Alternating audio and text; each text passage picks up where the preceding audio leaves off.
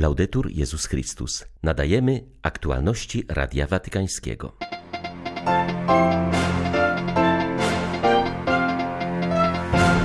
Wielki Post jest czasem modlitwy i słuchania głosu Boga, podkreślił papież podczas dzisiejszej modlitwy Anioł Pański.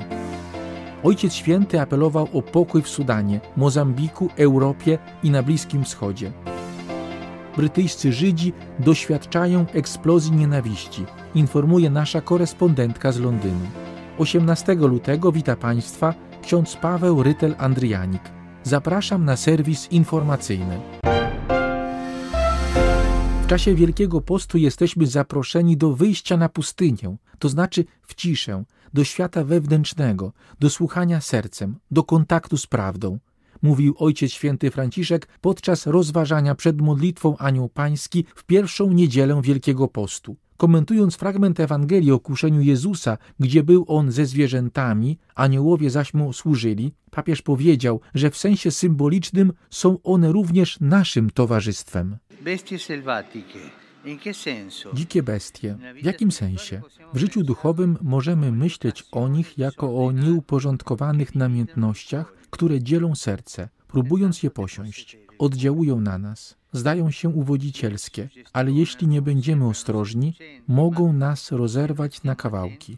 Możemy nadać imiona tym bestiom duszy, różne wady, rządza bogactwa, która więzi nas w kalkulacjach i niezadowoleniu, próżność przyjemności, która skazuje nas na niepokój i samotność, a ponadto chciwość sławy, która rodzi niepewność i ciągłą potrzebę aprobaty i wyróżnienia. To interesujące.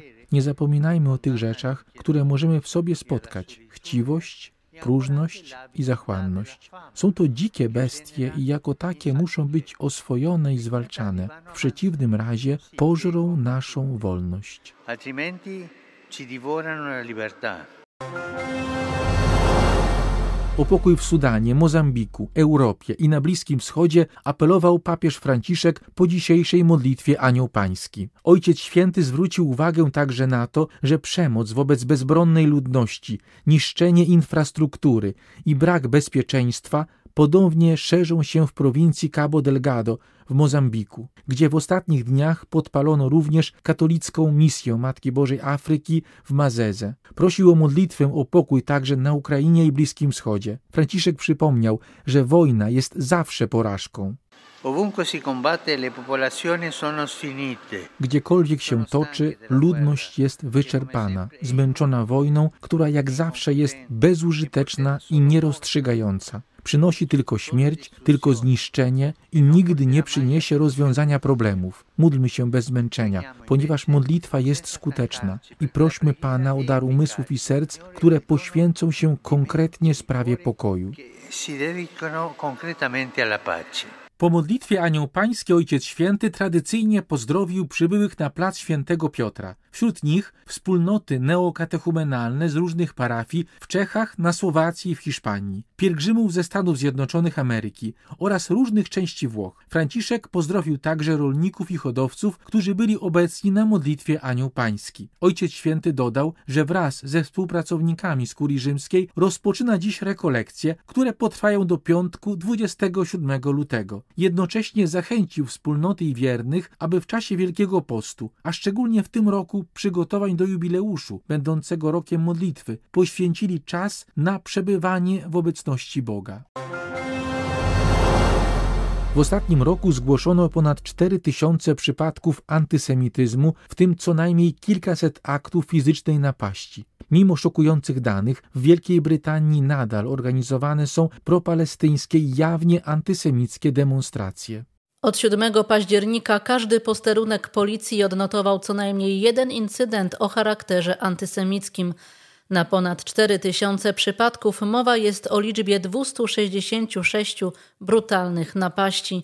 Odnotowano przypadki ciężkiego pobicia, wjeżdżania pojazdami w pieszych, groźby śmierci, obrzucanie ofiar kamieniami, cegłami czy butelkami. Niepokojący odsetek incydentów dotyczył antysemickich zachowań u dzieci. Sprawcy blisko tysiąca zdarzeń odwołali się do Holokaustu, Hitlera lub nazistów. W 184 przypadkach gloryfikowano Holokaust. Dziennik Telegraf wskazując na pogromy Żydów w 1947 roku w Leeds, Liverpoolu i Manchesterze, odnotowuje niekończące się propalestyńskie marsze naznaczone rażącym, otwartym antysemityzmem. Wskazuje na obsesyjną wręcz delegitymizację Izraela. Jakże się myliliśmy, myśląc, że instytucje naszego liberalnego państwa zapobiegną prześladowaniom. Jak ujął to Lord Sachs, nienawiść, która zaczyna się od Żydów, nigdy nie kończy się na Żydach. Pojawienie się antysemityzmu w kulturze jest pierwszym objawem choroby, wczesnym sygnałem ostrzegawczym zbiorowego załamania, odnotowuje dziennikarz Telegraph. Rabin David Mason zauważa, że wzrost antysemityzmu to efekt demonizowania Izraela. Prawdopodobnie trzeba włożyć więcej pracy w rozmowę i dialog. Straciliśmy w tym społeczeństwie zdolność do dialogu. Nie rozmawiamy ze sobą. Marszów jest tak wiele, czasem tak zjadliwych, trudnych i agresywnych, że po prostu musi nastąpić jakaś zmiana w sposobie, w jaki faktycznie sobie z tym radzimy. Tymczasem kardynał Vincent Nichols wezwał Kościół w Anglii i Walii do nieustannej modlitwy w intencji pokoju. Nalegam, abyśmy kontynuowali nasze wysiłki, zwłaszcza w modlitwie. Dlatego proszę, aby w piątek 8 marca w całej diecezji skupiono się szczególnie na modlitwie za Ziemię Świętą. Dla Radia Watykańskiego Elżbieta Sobolewska-Farbotko, Radio Bobola, Londyn. Chodzi trochę o wybudzenie ludzi z duchowej śpiączki. Tak podsumowuje apel haitańskich biskupów wiceprzewodniczący miejscowego episkopatu. W pogrążonym w dogłębnym kryzysie i rozdartym przemocą kraju hierarchowie wzywają władze do roztropnego wprowadzenia rozwiązań wiodących do wewnętrznego pokoju. Naprawdę wierzymy, że chwałą Boga jest człowiek żyjący, a nie człowiek zombie, podkreśla w wywiadzie dla Radia Watykańskiego biskup Pierre André Dumas. Jest to kraj całkowicie sparaliżowany, czyli nie działa, więc państwo zawiodło. Ci, którzy sprawują władzę, muszą zdać sobie z tego sprawę i potrafić zrozumieć, że kraj jest udręczony i ma nadzieję doświadczyć pewnego rodzaju historycznego oraz duchowego zmartwychwstania, a także musi wyjść z tej sytuacji narodu zawsze ukrzyżowanego przez swoją historię. My, Kościół, nosimy w sobie to cierpienie ludzi. Zwróciliśmy się z tym serdecznym apelem, aby prosić wszystkich o inspirowanie się rozumem, zdrowym rozsądkiem, wrażliwością na ból ludu, a także o możliwość dojścia do pozytywnych, konstruktywnych i twórczych wniosków, które mogą ułatwić wprowadzenie pokoju dla rozwoju naszego narodu. A te długotrwałe niesprawiedliwości nie pomagają stworzyć pokoju, jakiego wszyscy pragniemy i o jakim marzymy. Trzeba ułatwić naszemu ludowi powrót do pokoju.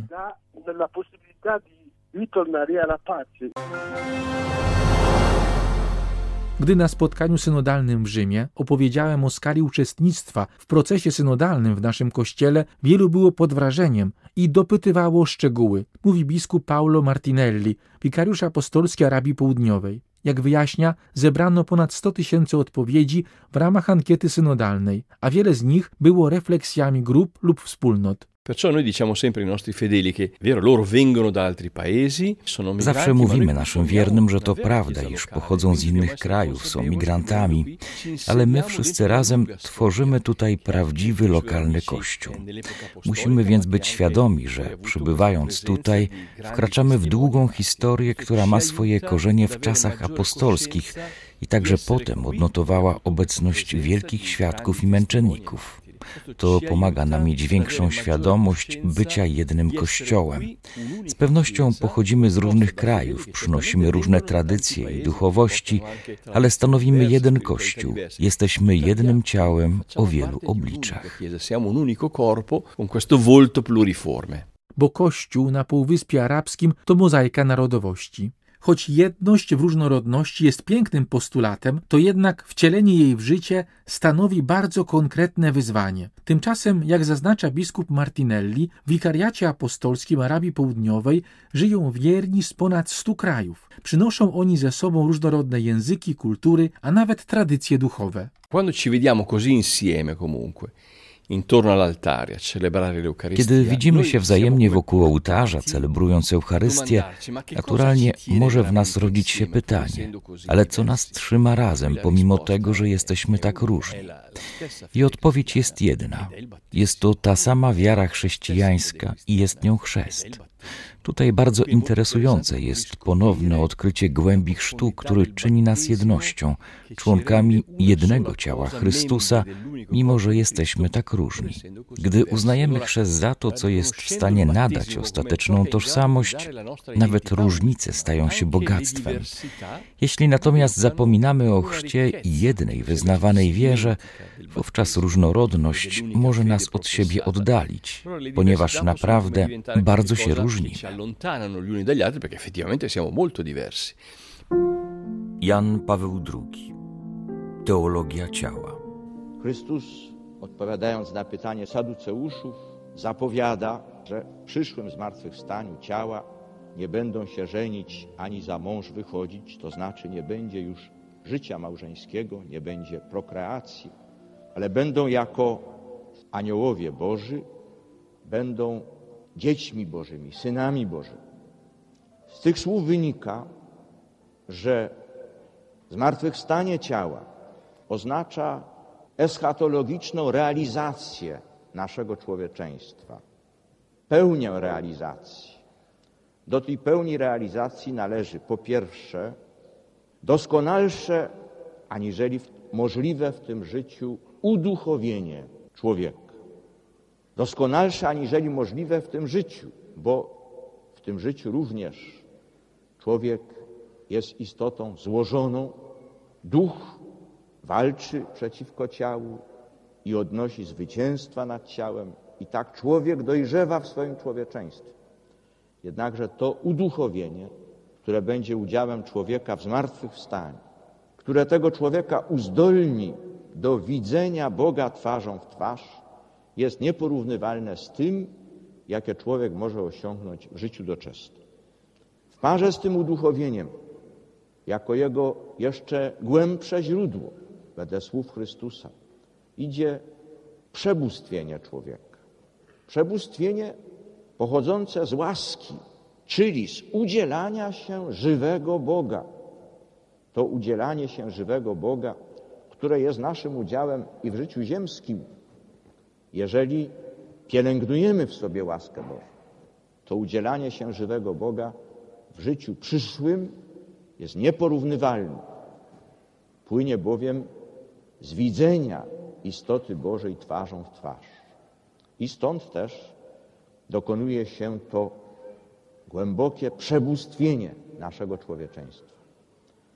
Jedno i drugie, a w szczególności to drugie, przebóstwienie, nie oznacza jednak jakiejś absorpcji tego człowieczeństwa, jego zniweczenia, oznacza właśnie jego pełnię, jego ostateczną dojrzałość.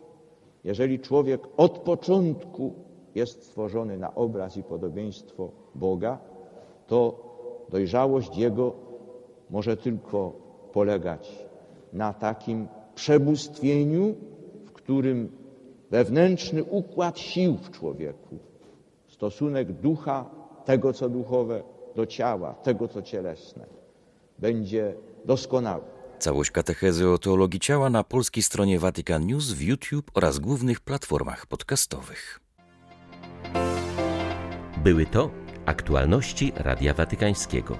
Laudetur Jezus Chrystus.